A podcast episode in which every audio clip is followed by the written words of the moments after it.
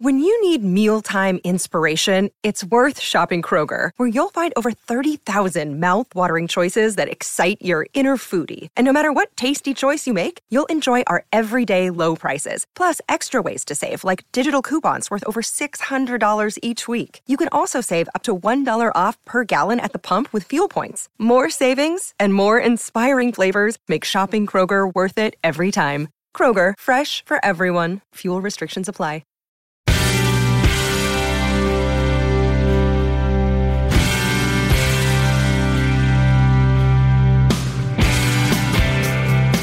Everyone. Welcome back to the Janice Dean podcast. I have some great guests and conversations coming up in the weeks ahead, and I'd love to know your favorite episodes. So please leave me a review, or you can message me on Twitter and Facebook at Janice Dean. I'm at Janice Dean FNC on Instagram. My guest today is someone I've known for a long time and someone you've seen everywhere on Fox News and Fox Business. Dagen McDowell started out as a business reporter on Fox almost 20 years ago. She is so loved both on television and here in the building. I love her self deprecating sense of humor, her love of animals, and how she is not afraid to speak her mind. We could have talked for hours, and the time flew by in the studio, so she'll definitely be back again.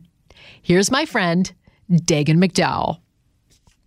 Dagen, my love, you made today's Dean's List. I did? You did. For what? For being you. I, my favorite people, well, you're on the list. And I and early on when I was starting the podcast, I sent you an email and right. said, I got to get you in the studio because you really are one of my favorite people. You've been here. How long have you been at Fox? I will have full time this spring 20 years. Wow. So and I worked on Fox like did like I was a contributor before that and um even with, before that was just appearing kind of regularly on one of their business shows. So long time. How did you get your start then? I my first job when I moved to New York City, I just moved here literally on a train with a duffel bag because I knew that I'd be able to find something that I was good at that I liked. And my first job was it, I answered an ad that was in the New York Times, like the physical paper wow. for financial journalists. And so I wound up, I was writing for trade publications mm-hmm. about finance, about things like Wall Street and private money management, high net worth money management. I digress. And so I was a writer for a number of years. And then I started doing I worked for TheStreet.com, Jim Cramer. I was like employee number eight at uh, TheStreet.com in the like even before the first dot com bubble. But I just started doing TV, and I think that at Fox they always wanted real people who did not have traditional on-air media training. Yep. So they wanted people with diverse backgrounds, and Neil Cavuto just uh, offered me a job almost 20 years ago, and he it was we'll give you some training, we'll teach you, you know, get you somebody to teach you how to read a prompter, and if you swim, you get to stay. If you sink and you suck, then we'll get rid of you. That's so, so Neil. I, so I've I managed to. You're swimming. Tread water, paddling, paddling in the pool for almost 20 years. The secret sauce really is the people here and the real people. You know, like I think if you look at other networks, cable news channels, I've met some of those folks. They're not the same people that you see on TV. They're putting on an act. Whereas here, oh, listen, there's a few there's a few people that don't fall under the umbrella, but most of us are the same people you see on TV, and you're one of those people. You did, the thing I love about you is you never changed your accent. And there was a former executive who worked here. I say former. Yeah. Um, bye. um, I, yep. uh, I still work here, and you don't. Uh, who after I after because we both worked for Don Imus after Imus left, and so I was like more of my country self on that show, and the man said to me, "Well, he called me Ellie Mae Clampett to my face. Oh my gosh. He said I, I can't remember exactly what he said. I know who you're talking about, and I have I have and my problems said- with him too. He said, "Can you tone down the Ellie Mae Clampett bit?" I think that that was the exact phrase that he used, and so it's not that I don't know how to speak English, and I thought to myself, my accent is the reason that they hired me here. Yeah. is because I sound I sound like I did when I grew up, and I sound like the audience yes. and that's part of us staying connected with where we come from Right. and not being disconnected from the people who watch us on television. And I think you hit on something really important is that the people on the air, that's what they're like in person. Yeah. They're not they're they have a and that can be that's that can be my downfall because like when I get angry I can't hide it. I love that about you, Dagen. But, but when I get really upset about something, I I'm not gonna bury that Right. and act and act like something is okay when it's not, Mm-hmm. and that can work against you. But for the most part, so I've hung out, hung on to my accent all these years. I'm so glad you did. and I talked, I- you know, I talk, still talk to my dad all the time, so that Ah. helps. I love your dad. How's he doing? He's so he's okay. He's, Yeah. he wouldn't wouldn't want me saying this, but he's getting up there. Aw. He's good, but um, we had so many conversations when my mom was sick, and I, um, you know, she died almost three years ago, and just about how do you, how do you stay focused, but also how, and I because I knew I was going to come on and talk to you, and I was thinking about, you know, you you're so bright and looking on you know the positive side of life and how that can get you through some of the darkest days i'm like why would janice book my grump bucket ass Because you're not. because i'm but i did learn but like if i people can learn from you that like if you can figure out a way to find and i've tried to do this as my mother got sicker and sicker. She by the way died of lung cancer. Um not and didn't smoke. But if you can find that one like moment of joy every day and it's going to be something small. Yeah. but you have to find it and acknowledge it in the moment of like this one thing w- with your boys or your husband or something that might happen at work and if you can note like actively notice it and say that was a really happy moment Yeah. like you can find that every day even in the darkest times Why do you call yourself a grump well i'm grumpy i'm just grumpy I i'm don't a think little grumpy You give yourself a hard time, but you're not. I mean, I always see you smiling. You know, I see you coming in at. We get up really early for our jobs, and you know, it's tough. we kind of nod our heads at each other and wave. It's that's one thing about early morning TV is like we the people who do it for many many years. Yeah. We don't um like. There's not a lot of talking that goes on. But we understand. We don't have to talk to each other. We get it. It's like the hardest part of our job is just getting up. I want to say that you know when I was going through a really tough time, and I know your mom you died three years ago, and I'm so sorry for your loss and how much you love you have for her.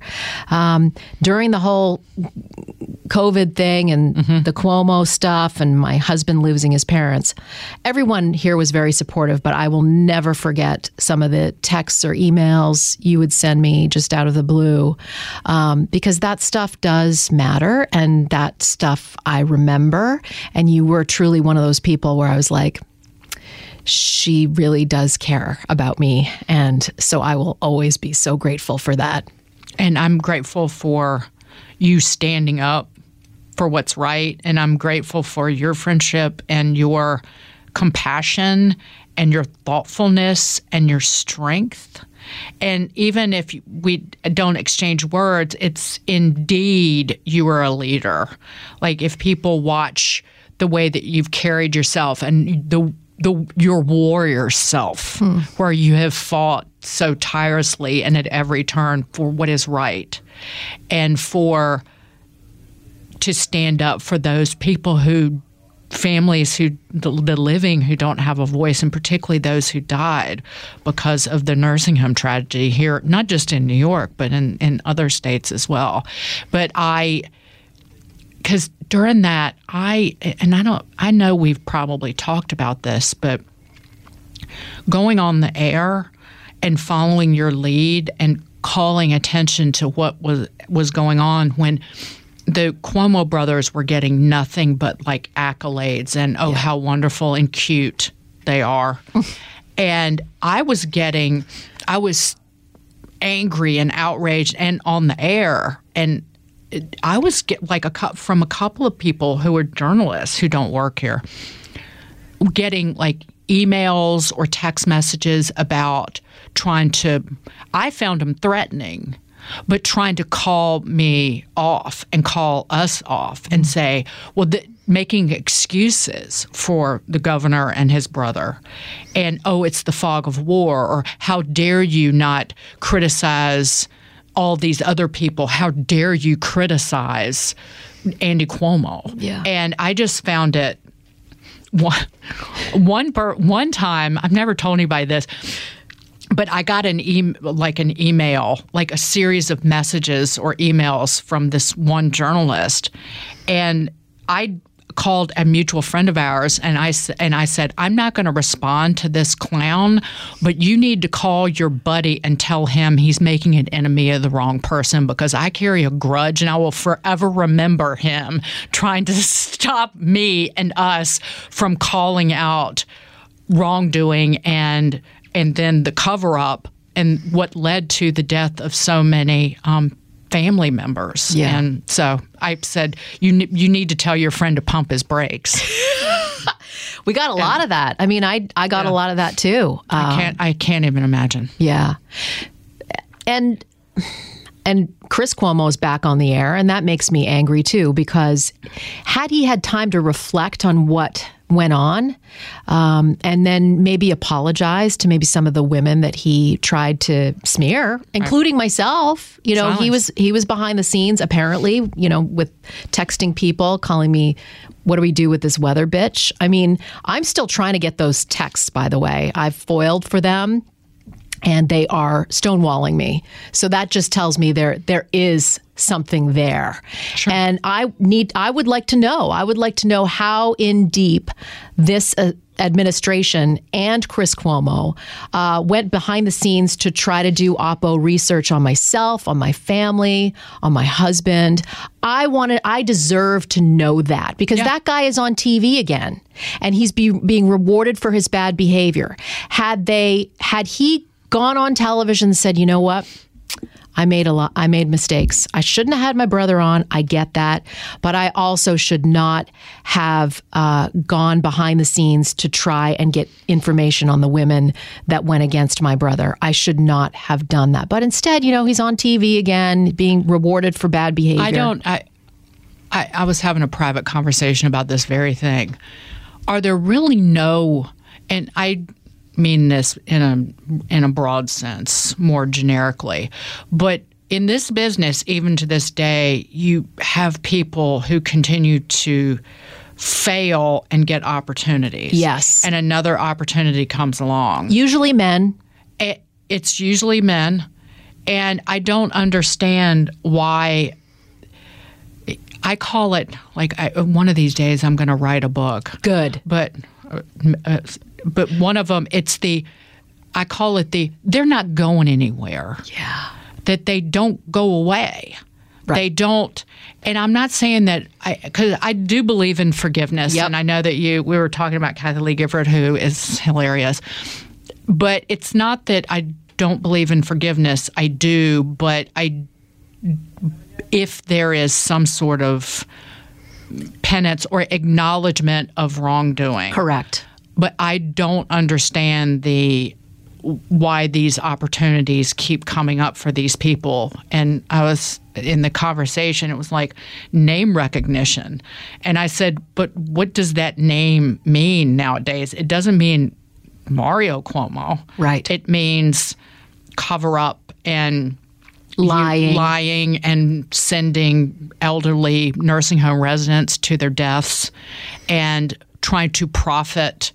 Um, off of a manufactured image that they carefully try to destroy people's lives to maintain that image of of greatness and excellence. And I just don't. Uh, when I look at things like situations like that, I always think, isn't there somebody else who deserved that opportunity instead of somebody who continues to fail along the road? Just Yeah. one failure after another. And then I think to myself, what it was what if it was me that did that? What if I tried to do oppo research on someone and that was, you know, the attorney general found evidence of me trying to dig into somebody's past? Uh, I- I would be fired from here and uh, my name would be ruined. Why does this guy get a pass? It, but th- that be so the our early ratings came in and somebody asked me do you know uh, just as a joke like can you guess what the demo was? And i did. And they went how did you know that? And i was like i have a pretty good barometer for like suckitude. So I, I can i can read i can read that really well. And it was like it was the rating early ratings were bad. But again it's why would anyone want to watch this person if And- they didn't watch him before and Right. before and before? And by rewarding, I also mean as a paycheck. He's getting paid over a million dollars. He took someone's spot on that fledgling news channel. None of them are making the money he has. Um, and for what? You know, I don't under, I don't understand. I it. thought about this. Maybe I think about this too much, but well, I understand. Go you're- away for a while. Go away for a while. Uh, you know, write an op ed about what I've learned about this and this business and how I'm going to do better. Um, and then, you know, a few years down the way, uh, uh, come back and go, oh, okay. Go work at an animal shelter. Oh, he wanted to be a fireman for a while. Did you read that? Oh my God. Chris Cuomo tried to be a volunteer fireman in the Hamptons, and apparently, the firehouse he went to, whoever was in charge, said, Yeah, you actually have to do some work to do this job because he realized it was too much work. I think he just wanted to do selfies and put them on Instagram. Right. I think that he was probably thinking about I would look really great shirtless in Yeah. the fireman calendar. Right. Because that's why people b- join the fire department, whether it's volunteer or professional. yeah. So there's there's that guy who wanted to be a fireman for his own And to you, that has to be like even more deeply offensive than it would be for someone outside of, uh, you know, being married to someone who has spent his life working for the fire department of New York. Yeah, and you actually have to study and It's it's a very serious profession. right and go into buildings, you know, when you don't look so good. The um, because my I actually thought I think about you a lot in this. At the so, you won't think they're strange, but like at the strangest times. For example, I was in, in my hometown seeing my dad, and we have a volunteer fire department. Mm-hmm. And they had, so I'm running by the fire station, and they had like a little sign up, like the kind that they put up when they have the the stew. They Yes. have like the eh, the fall stew to raise money, and they were they have like the junior. Uh, junior volunteer fire department program, and I was like, "This is how you know young people get started and get interested." And I was thinking about you and your your husband and your boys, Yeah. because you never know where you know they're a little young, but you never know where they might go. And then I was thinking about you. I was at the CVS yesterday, and there was all this like delicious Halloween candy, but it was like very happy, and it's like happier Halloween candy. like they're like little pumpkin Reese's faces. And I don't know why I was thinking about you. I was like just candy and delicious, you know, things that bring people joy. And I almost bought a box of their like junior mints, but they're orange on the inside, which was a revelation. That's to me. awesome. As long as they don't taste like pumpkin. Yeah, I know. oh my gosh, why? Why are you putting pumpkin spice in everything? Do you like that stuff? No, I don't. It- I hate it. because it tastes so phony. It, doesn't does. taste like pumpkin. It No. tastes like some pumpkiny essence of something. It's the same reason I don't like strawberry candies because it doesn't taste like strawberry. It doesn't. tastes like And it leaves a bad fake. taste in your yeah, mouth. Exactly. I So- agree. And we'll be back with more of the Janice Dean podcast right after this. Hey, it's Kaley Cuoco for Priceline. Ready to go to your happy place for a happy price? Well, why didn't you say so? Just download the Priceline app right now and save up to 60% on hotels. So, whether it's Cousin Kevin's Kazoo concert in Kansas City, go Kevin, or Becky's Bachelorette Bash in Bermuda, you never have to miss a trip ever again. So, download the Priceline app today. Your savings are waiting. Go to your happy place for a happy price. Go to your happy price, Priceline.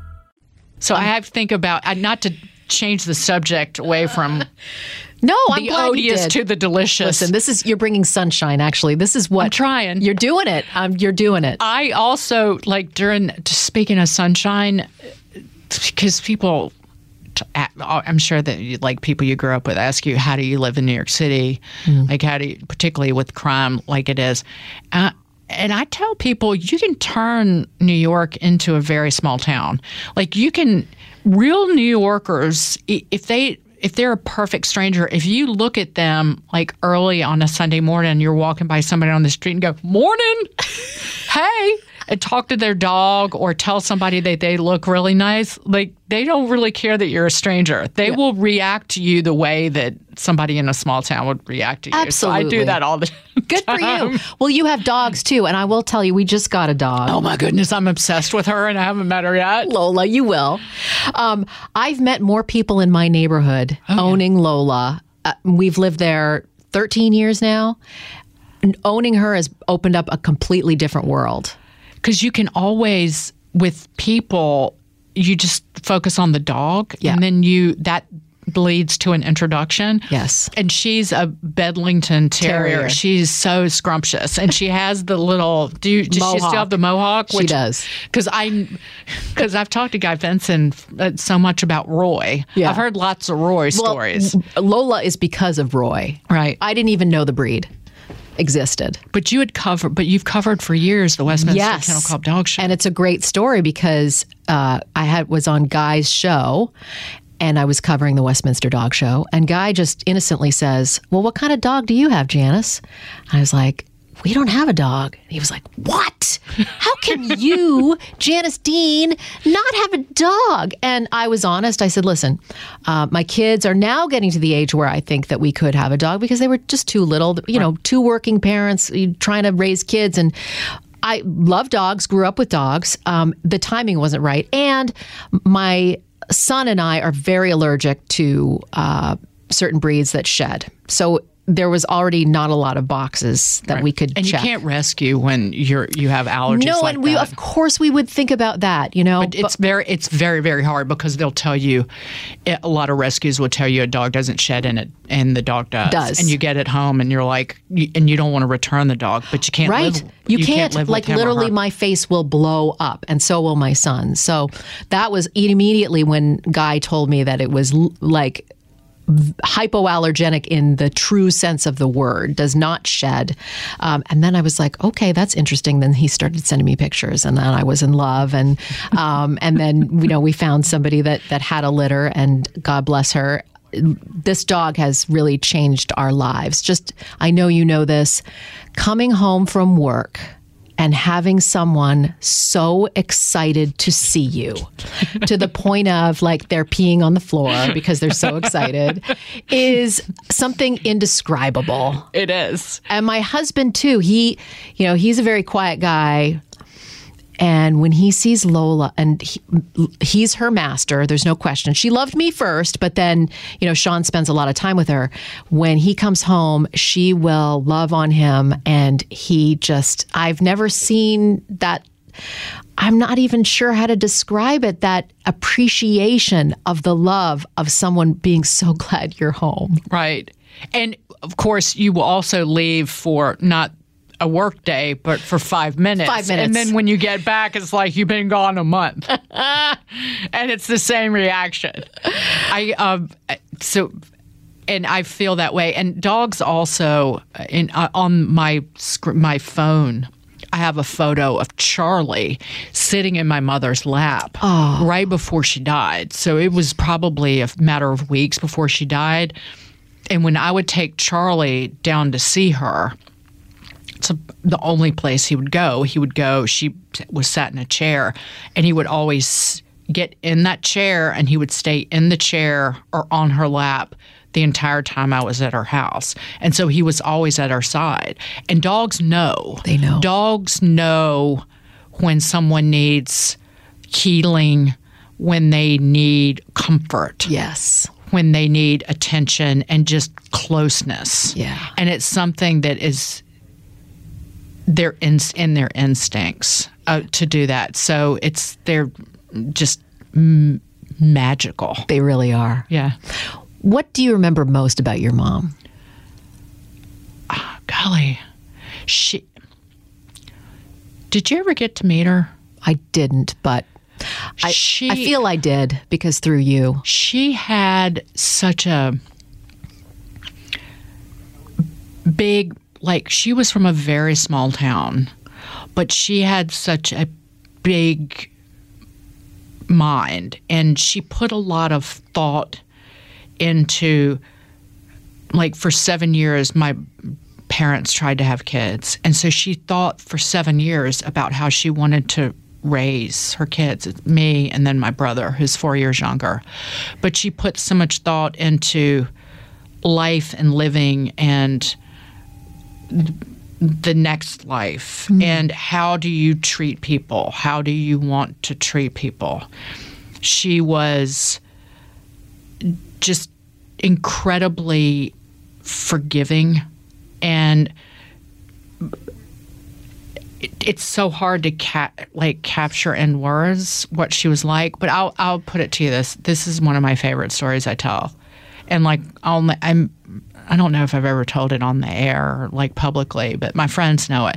But when I was I grew up in a town of like a thousand people in the rural south going to a Baptist church. And when I was 12, this would have been in 1981, my mom came into my bedroom and said, Honey, you're, you're going to be figuring out who you are in the next few years. And if it turns out that you like girls instead of boys, your dad and I want you to know we will love you just the same. And I tell that story all the time because for this woman to sit me down in 1981 when I was 12 and say, We want you to be you, and we don't want you to hide your true self based on some perception of what we want for you Yeah. or some expectation, not just from family, but kind of church and community about who you are. And I asked her later on, I said, why would you do that? Why did you decide to sit? And she did the same with my brother and sit me down and say that. And she said, because I've seen when people hid their true selves and buried that, it eats you from the inside out, where you try to live up to the expectations of a family, a community, um, your hometown, your friends, your church, and you are not yourself and you are being someone you're not, she said, it will destroy you. And she said, I never wanted that for you and your brother. I just wanted you to be yourself. And she was also very, um, this is going to sound so strange, but when she was sick, so she got diagnosed with stage, when she was diagnosed, it was stage four. It was already metastatic and it was on her backbone. She had cancer, lung cancer on her backbone and her pelvis. But those years of her, she lived for five and a half years, which is incredible. But those are the best years of our her marriage, I think, and our family life because we were so devoted to one another, and we realized that as a family that we didn't ha- we had a limited amount of time, so you don't leave anything left unsaid. That you just live and she sat me down really early on. She was a woman of deep, deep faith. And she said, I need you to know that I am not afraid to die. So let that free you. Let that then eliminate any worry or fear about my death so we can live in this moment together. So we can live every day free from fear and free from um, expectations. Just, I'm not afraid. You shouldn't be afraid. Let's just enjoy these moments that we have together. And her f- faith throughout all of that was just unshakable.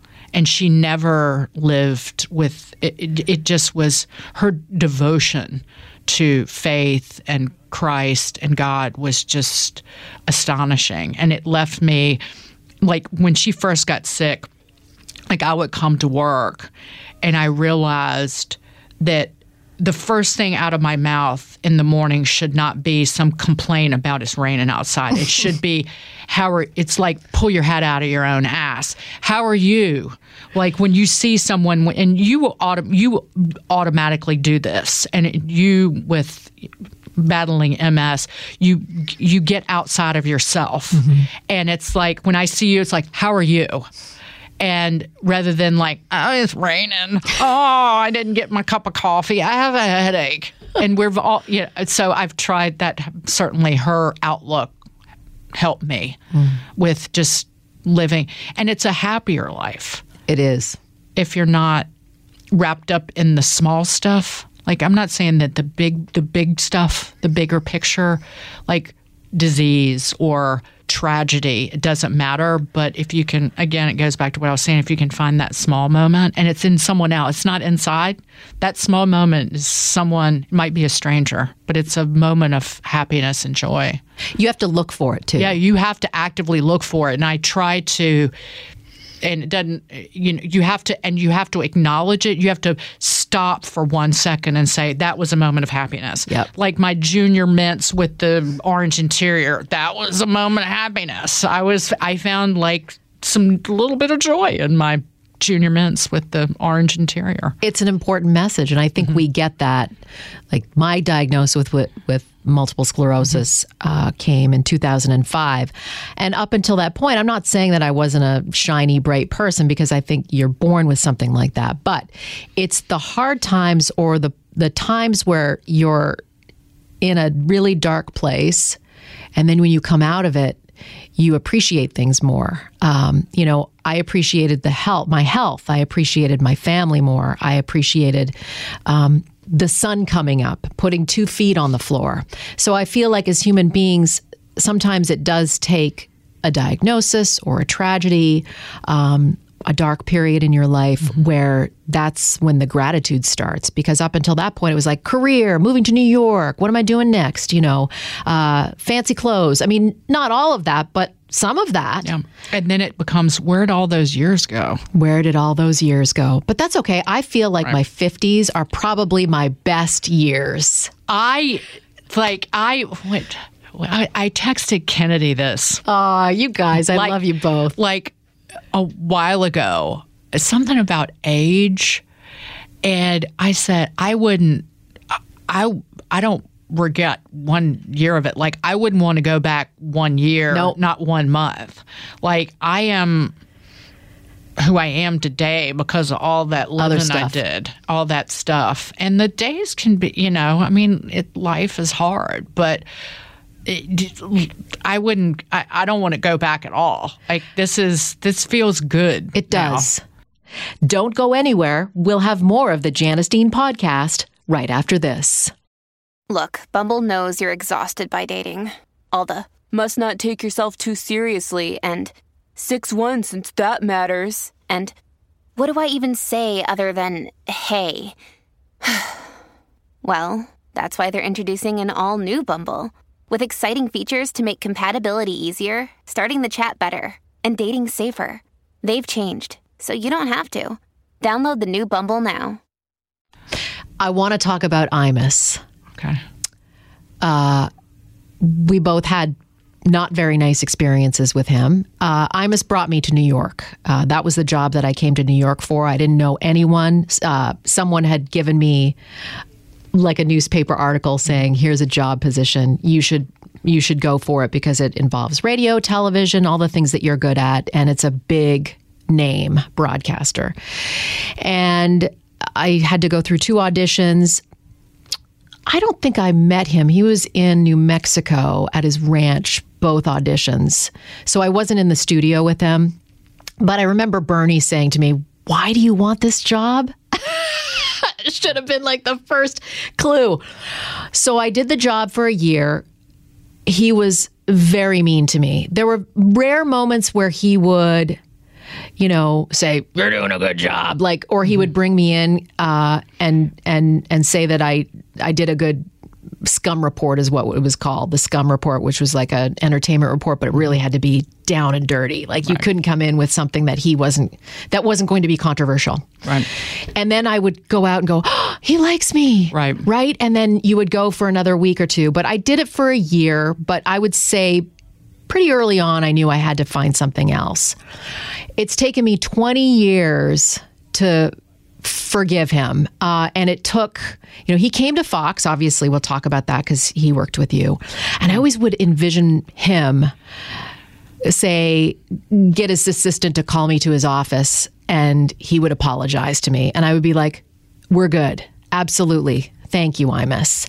Um, but he never did. And I always said I would never go on the air with him here at Fox. I was. I was horrified that they hired him because they knew what he how they treated me. And what I did was I called the bosses and I said, I will never ever, I don't care if there's a category five hurricane hitting the northeast, New York City, I will never be on the air with him. He treated me so badly. And they said, Okay, we get that. But it's 20 years now and I I forgive him. I have to, I, even though he was terrible. Um, how do you feel about him? that it was I f- it- we have had similar experiences where you rec- like he gave you an incredible opportunity Absolutely. and he gave me a great opportunity i fit in on that show really well but on a day-to-day basis it was abusive and verbally Yes. and more like on the air sometimes, but off the air. And when you were in his good graces and when he was happy with you, it was awesome. Yeah. It's like the sun shines on you and it's very warm. And for some reason, I don't know if it's specific to him, but you do want to please him Yes. because you You want to be in the sunshine. right and you realize he's he was a talented broadcaster He was a kingmaker. right and he was very and he was and like watching the mechanics of the show it's like you could learn a lot but for somebody to like like call me a bitch on live television Right. like can you imagine being married to that bitch Yeah. that kind of thing. But that was just like a sliver of it. and you had to laugh it off. And so, yeah. And I didn't realize how uh, jarring an experience it was until I was on the other side of it. And I don't, I, I, I feel conflicted talking about him in death because I've never, ever publicly talked about my experiences on that show. And he but it was extremely extremely difficult mm-hmm. because it was ju- it, it it was the unpredictable nature of his behavior and you never knew on a day-to-day basis if you were going to be a golden child or the enemy yeah. and that's the best way I can describe it. And I, when a lot of people, and you know this because I've said this to you privately, but when he passed away, and there were so many people who came out and just had nothing but like glorious things to say about him and just their comments were just full of accolades. It was all of that, but they didn't have to experience what we did. Yeah. And my reaction to a lot of it was you really don't know. You really don't know what it was like. Yeah. And it was it it was in, like I'll just phrase it as my mother said it. After I left the show, so he left, went b- just back to radio. My mother said, "Oh, good." and this was when she was sick. Wow. She had already been diagnosed and with cancer. She said, "Oh, good, I can watch you on TV again." Mm. And I said, "What do you mean?" And she said, "Oh, I haven't watched you for years." Oh. She said, "I can't watch you because I know what you're going I can see it what you're going through behind the scenes and the positions that you're put in on the air. And she said I can't watch that. I can't watch him talk to you and put you down. And there were times like the the bitch comment I can't remember if it was on live t it was live or not i think it was on live television that he said that about me but that was like just one of like many things that went on behind the scenes. And it was just it, it was just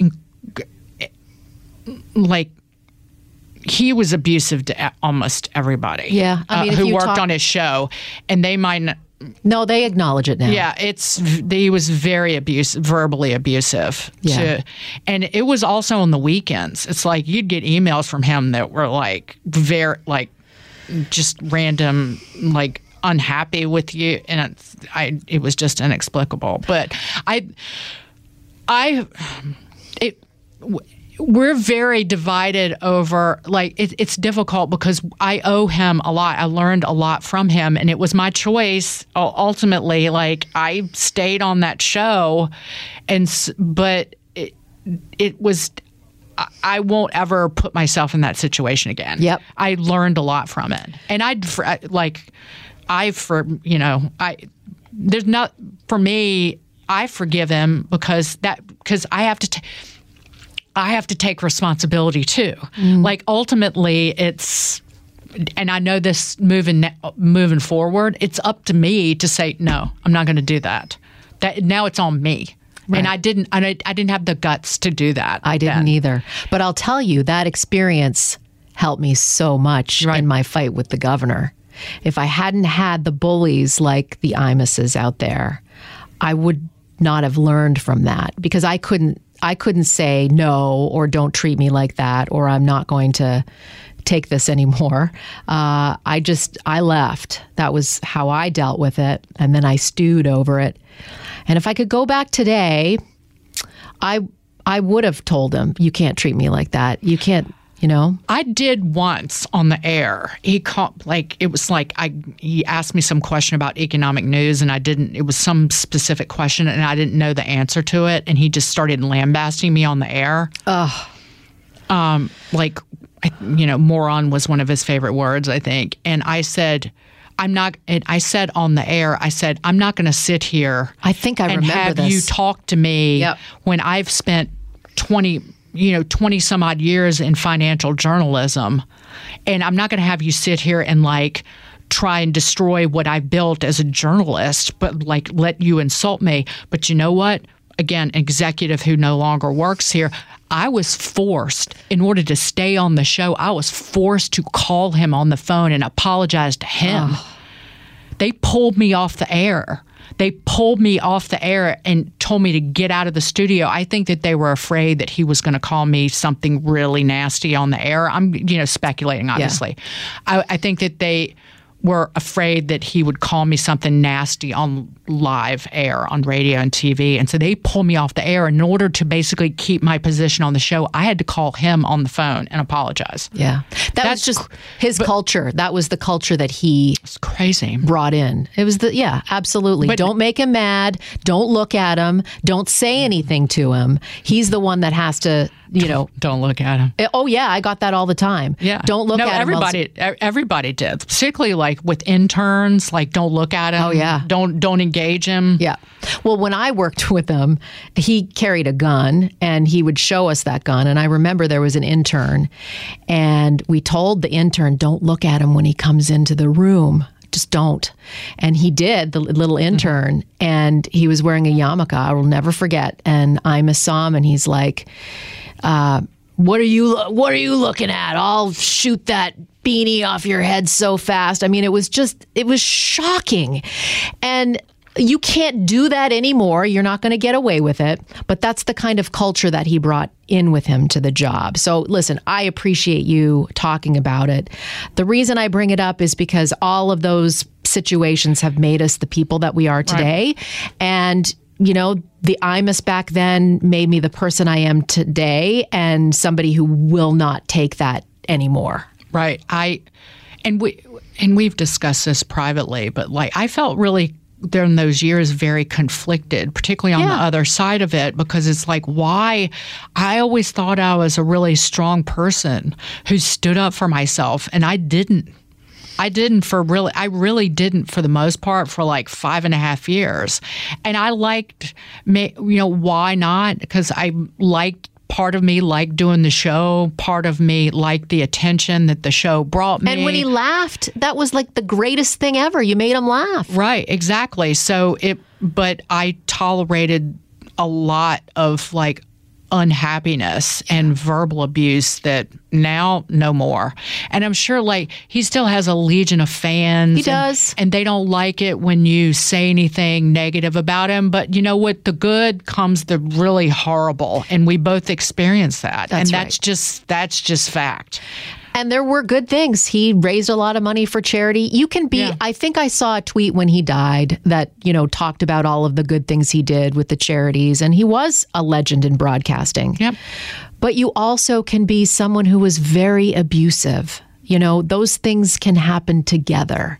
You can be very good and donate all your money uh, and be good to your kids. I mean, I saw him with Wyatt. I was like, he does love Wyatt. I can see that. Um, but uh, but he was an abusive person, and and so you know, God rest his soul. I hope he's up there with the angels and his brother Fred, because, and I am grateful that he brought me to this city, because without him doing that, I wouldn't have created the greatest life that I have right now. Right. But it's still still hurts. it still hurts. yeah. Yeah, I. I uh, but we're different people today. We that's are. not that's not happening again, lady. I know. Well, listen, to be continued, you really are one of my favorite people and I the I love this podcast because I get to talk to people and have a conversation and let our listeners hear how gracious and wonderful and beautiful you are. Oh, you're the best. Get out of town. Who are you talking about? You're I'm not like, a what- grump bucket. Yeah, I am a total grump bucket. But I will. I think there should be a T-shirt like that says Grump bucket. "Grump bucket" on one side and then "Bring on the sunshine" on the other. well, being a grump bucket in a crime-ridden New York City helps. I like I at least I look a little bit scary, just a little bit. I told a friend of mine that yesterday who FaceTimed me, and um. The person said, "You're not scary." I was like, "Well, a little bit." And he was like, "Okay, a little bit." Next time we'll talk about that. Okay, just a little, little scary. Like uh, I might have a knife. I might, maybe I don't. You know, one of the first things Sean got me when I moved to New York was pepper spray, and he got it from his mom. I had never, I didn't know what pepper spray was. Bear but- mace. Yeah. When I was living in bear mace. Astoria, working for Imus, I had to walk early in the morning in Astoria to go get Mm-hmm. a parking spot and then walk to the, and he got me like the best grade mace. And I was like, I guess I'm a New Yorker. Yes, you are. Now we got to get you a, like a taser. No, those are illegal. Guns illegal. But ah. again, a scowl will go a long way. At ah. least it keeps the you know it might keep the people the dangerous people at bay. Don't mess with us. No, not no, not now. I love you. I love you too, Janice. Thank you, my friend. Thank you. Thank you, Dagen, for such a great interview. I'm grateful for her time and friendship. She's one of those people that when you need someone to lean on or to confide in, she's always going to be there. And I feel very lucky to have her in my life. One thing before we go you heard Dagen and I talking about our experiences with Don Imus. Even though it was tough to work with him, the people around him were always good to me. This year marks 20 years when I moved to New York to work with Don Imus. One of the people that interviewed and helped hire me was Bernard McGuirk. I remember him saying to me, Are you sure you want this job? And I'll never forget that. Over the years, we kept in touch, and he would come to Fox many times to be a contributor while he worked at WABC. Over the last few years, he was supportive of my fight on behalf of thousands of seniors that died in New York nursing homes. And I would come on his radio program with his on air partner, Sid Rosenberg, who also worked with Imus during my time there. Bernie died this past week after a heroic battle with prostate cancer. He shared the diagnosis to his listeners and worked up until August this year on their radio program, The Bernie and Sid Show. Bernard was a very big presence in New York radio for decades, and he was one of the only ones that could put Imus in his place. He and Sid were a wonderful team together, and I'm so grateful I got to work with him and got to know him. God bless Carol, his wife, and his children. I'm sure Bernie is up in heaven giving Imus a hard time and watching over us. There will be a special tribute for Bernie, including memories and thoughts from the WABC staff that will air this Tuesday. He will be missed. Godspeed, Bernie. I love you. Thank you to all of my listeners. If you have someone you think should make the Dean's List, let me know at Janice Dean on Twitter or Janice Dean FNC on Instagram. Or you can rate this podcast. Please subscribe, rate, and review to this podcast on Spotify, Apple Podcasts, or at foxnewspodcast.com. And don't forget to spread the sunshine.